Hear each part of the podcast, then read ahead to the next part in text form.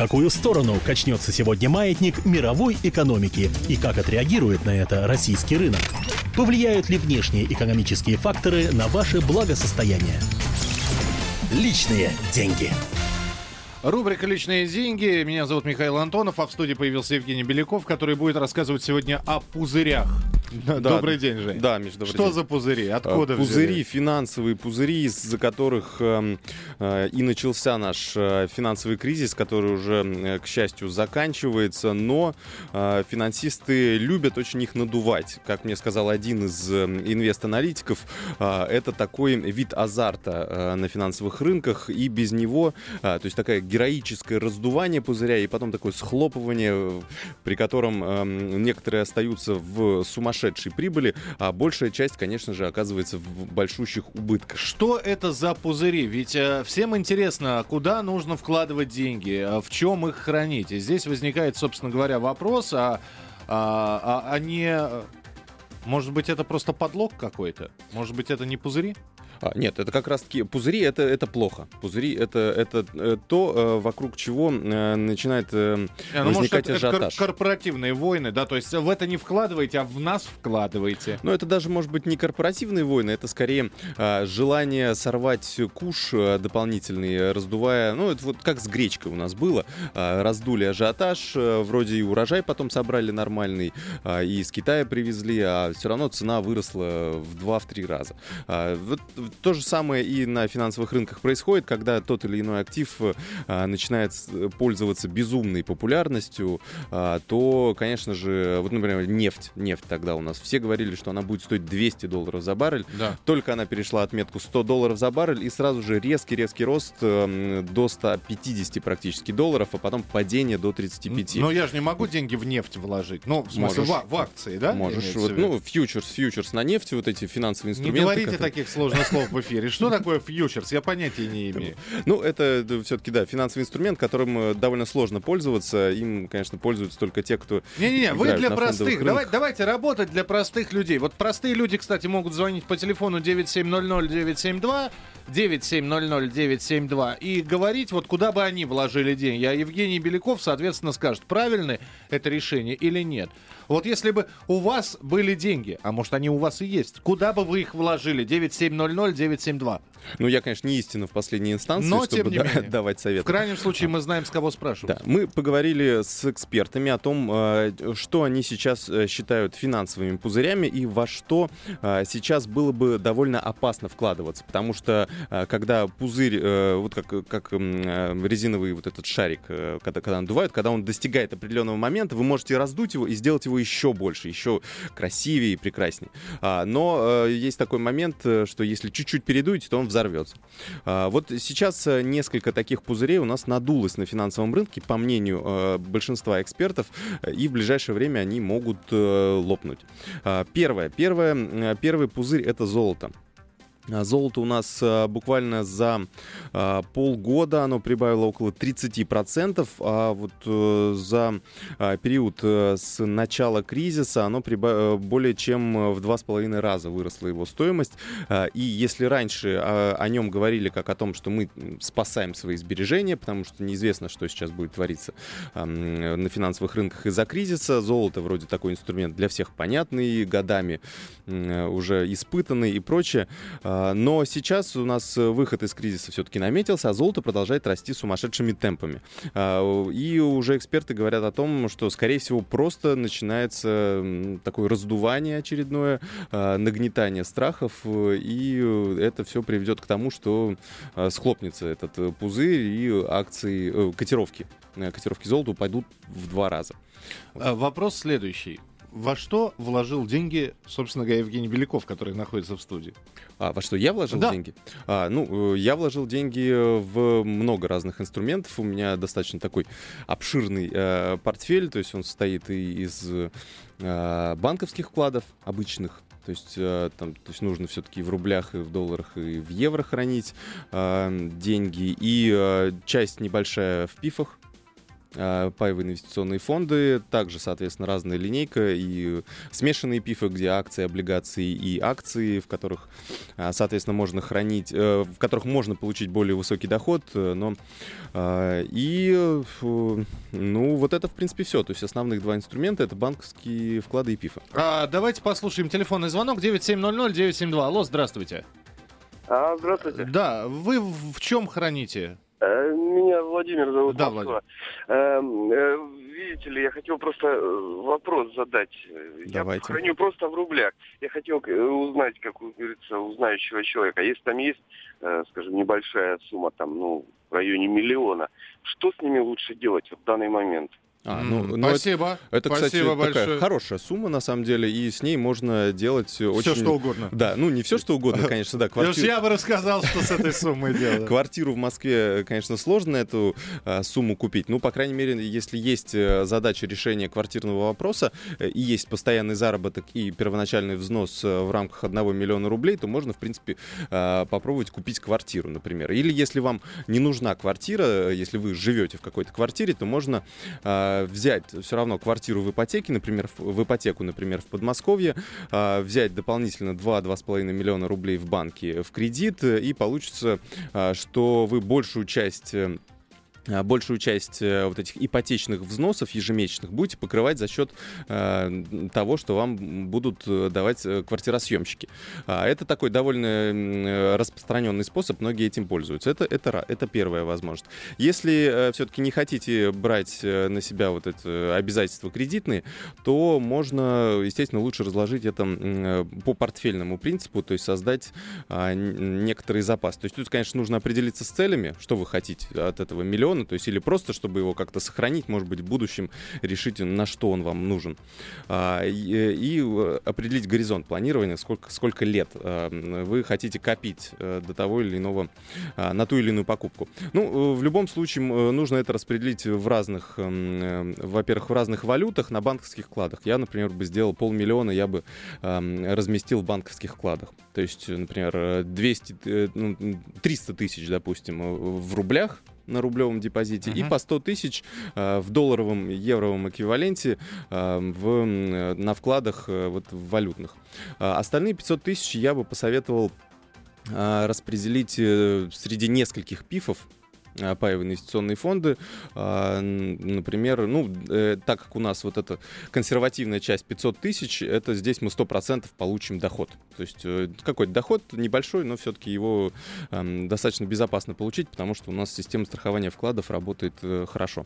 А 500 тысяч — это будет наш инвестиционный портфель, ваш, точнее, Владимир, инвестиционный портфель, который будет приносить вам более высокий доход, потому что вложения в акции, они все-таки более прибыльный на таком более большом промежутке. Я бы не заморачивался, честно говоря. Я вот о чем хотел у тебя спросить. Ведь и многие не заморачиваются. Золото.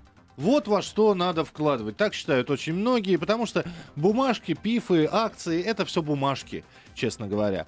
А вот золото, оно растет в цене, да, насколько... Но оно сейчас... Кстати, сейчас-то оно падает уже. Уже оно падает? Вот в последнюю неделю оно падает как раз-таки. Оно достигло какого-то пика и сейчас начало снижаться активно. Но, не знаю, что будет дальше. Не радикально?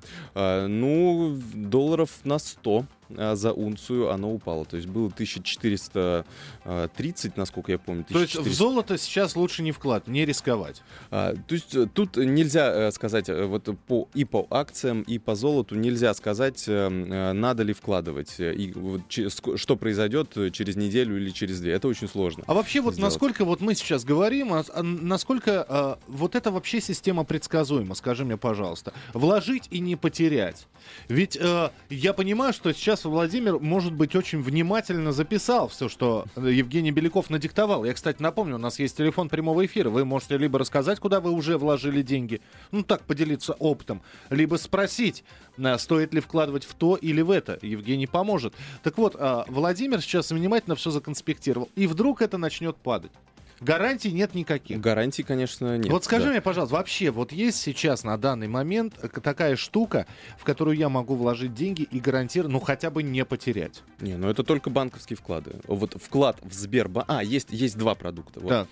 Значит, конечно, самый надежный способ — это вклад в Сбербанке. Угу. То есть, ну, здесь и от воров защищено, потому что квартира ваша не защищена, да, если сравниваем матрасы и банковские вклады.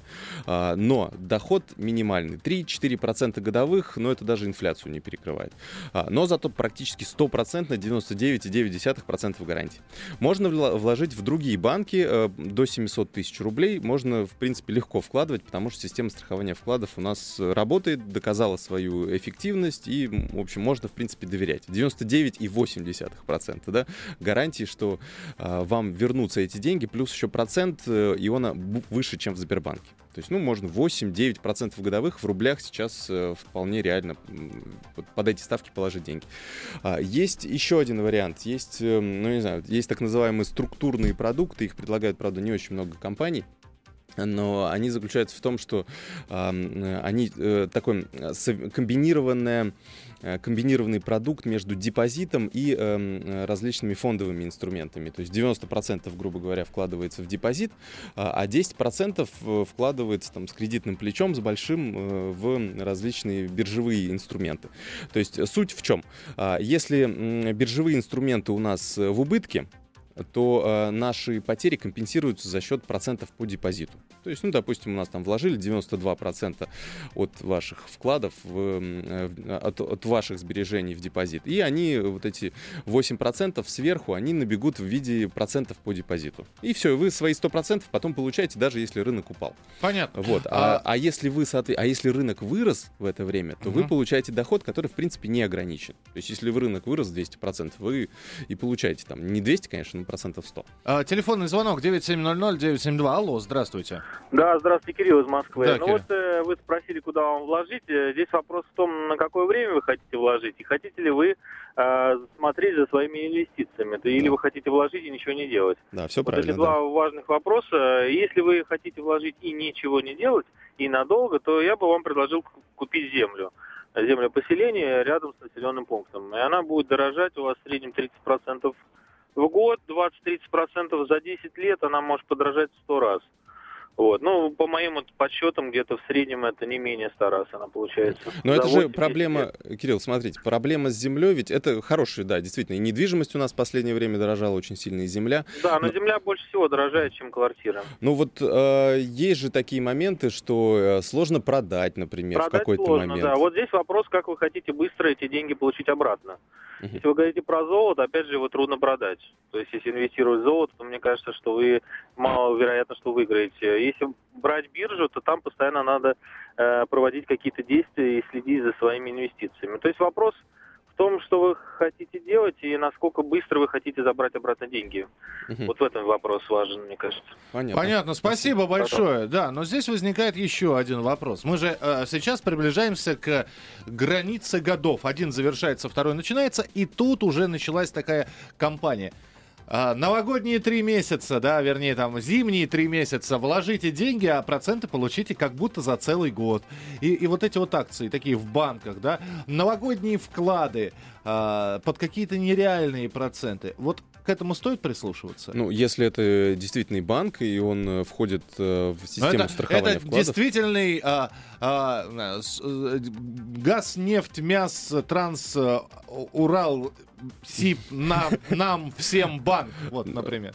Ну, конечно, в такие мелкие и непонятные банки, о которых вы даже не слышали, я думаю, нет смысла вкладываться. Лучше вкладываться в какие-то более-менее известные. Их, тем более, ну, если брать Москву и крупные города, их довольно много представлено у нас, и филиал можно найти практически в каждом крупном городе. В мелкие я бы не советовал, но если агентство по страхованию вкладов, если вы про этот банк хорошо знаете, если агентство по страхованию вкладов его действительно... Если у него есть лицензия ЦБ на прием срочных вкладов от физических лиц, тогда риски минимальны. Друзья мои, ни разу сегодня за эфир не прозвучало слово «валюта». Почему-то, хотя очень многие привыкли, да и по старинке так и делают, кладут деньги, переводят их в доллары, евро, а некоторые даже в иены и фунты стерлингов, и далее это все хранится дома. в заначечке. Иногда это, как правило, для людей, у которых нет миллиона, а есть полмиллиона, например. Дескать, в валюте оно спокойнее. Ну, это уже это прошлый век. Это уже не... Она как... То есть мне называют? Свои можно отдать. Атавизм, да. Мне свои дойчмарки, наконец-таки, можно уже отдать. Да, можно. Ну, объясню, почему. То есть это было актуально, наверное, в 90-х годах, когда у нас все-таки активно рос доллар и так далее. Сейчас у нас немножко другая ситуация. Вот как раз о втором пузыре, о котором хотел сказать, это вот доллар США. Многие считают, что он переоценен сейчас. Ну, во-первых, давайте сравним. То есть сразу после дефолта у нас в начале 2000-х годов доллар стоил примерно те же самые 30 рублей, да. Что и стоит сейчас. Да? При этом у нас ежегодно была 8-9% инфляция. Да, ежегодно. Но при этом не забывайте, что был еще финансовый кризис. И то, да, что доллар удержался, да, а финансовый кризис именно от американцев пошел, и то, что доллар удержался на своих позициях, я считаю, что это чудо. Но он вот за 10 лет он в два раза обесценился. То есть из-за того, что у нас была инфляция 8-9%, в Америке инфляция была 1-2%, то есть у нас фактически доллар за это время обесценился в два раза, потому что он сохранил свою стоимость, при этом, что у нас инфляция была... То есть на 1 доллар сейчас мы купим в два раза меньше продуктов, чтобы мы купили 10 лет назад. Угу. Вот. И тенденция к снижению будет продолжаться. Во-первых, если будет расти цена на нефть, она, скорее всего, будет расти. То есть, ну, большинство экспертов сводится к этому. И, во-вторых, то, что, ну, столько напечатали долларов американцы уже за последнее время, что, ну, у него другого пути просто нет, что он будет или вот так же держаться, у них будет низкая инфляция, у нас будет большая инфляция, и он будет держаться примерно вот в этом диапазоне 30 рублей, вот, или он даже будет снижаться в стоимости. А евро? У евро получше. Вот мы, кстати, опрашивали экспертов. Они говорят, что у евро ситуация лучше, потому что их, во-первых, не так много напечатано, во-вторых, проблемы с государственным долгом в странах Европы не такие большие, не такие серьезные. И, соответственно, с евро ситуация более-менее стабильная. И, ну, если в них вкладываться, то вкладываться не с расчетом на то, что они так спекулятивно вырастут на 50% за год или за два, а вкладываться как часть ваших сбережений. То есть, если вы, чтобы их использовать, например, в поездках, периодических командировках в Европу. Ну, то есть, все-таки часть каких-то своих сбережений можно туда потратить. Лучше там, ну, если вот в банковские вклады мы кладем, вот как у Владимира, да, вроде 500 тысяч у него было, то лучше, конечно, там 20% разместить в евро. У Владимира был миллион. Да. Ну, я имею в виду, что ту часть, которую мы в банковских вкладах разместим. 500 тысяч, нормально. 100 тысяч в евро, 300 тысяч в рублях, например. Ну, 100 тысяч остальные, оставшиеся, можно, конечно, и в долларах на всякий случай. Остальные жене отдайте, она быстро найдет, куда это все применить. Есть еще быстро о чем сказать. Минута у нас. Третий мыльный пузырь. Да, третий мыльный пузырь, это у нас считаются все-таки наши акции немножко, особенно некоторые, например, там какие-то АвтоВАЗ сейчас раздулся в 4 раза практически его стоимость, ну и прочее. И сейчас очень интересно идет, эксперты отмечают, что вот в 2000-х годах у нас был интернет-пузырь. То есть акции интернет-компаний в Америке тогда еще, они росли просто, ну, как снежный ком, то есть они по 100, по 200% прибавляли в год легко, даже больше. Но потом все схлопнулось. И сейчас у нас опять надувается пузырь социальных сетей. То есть Mail.ru вот выходит, Facebook, ВКонтакте, они сейчас тоже все выходят на биржу, их стоимость просто вот нереальная, вот огромная. Поэтому... То есть 30 раз подумайте перед тем, как вложить туда деньги. Ну да. Чтобы не получилось, как тогда с Роснефтью и как у нас еще один банк. Не хотелось на грустной ноте заканчивать. Евгений Беляков, рубрика «Личные деньги» была у нас в эфире. А через несколько минут мы появимся уже в студии с Еленой Афониной и будем говорить, как-то не странно, про животных. Ужесточаются права содержания домашних животных. Это благо для животных или, наоборот, это, извините, геморрой для их владельцев? Вот об этом через несколько минут.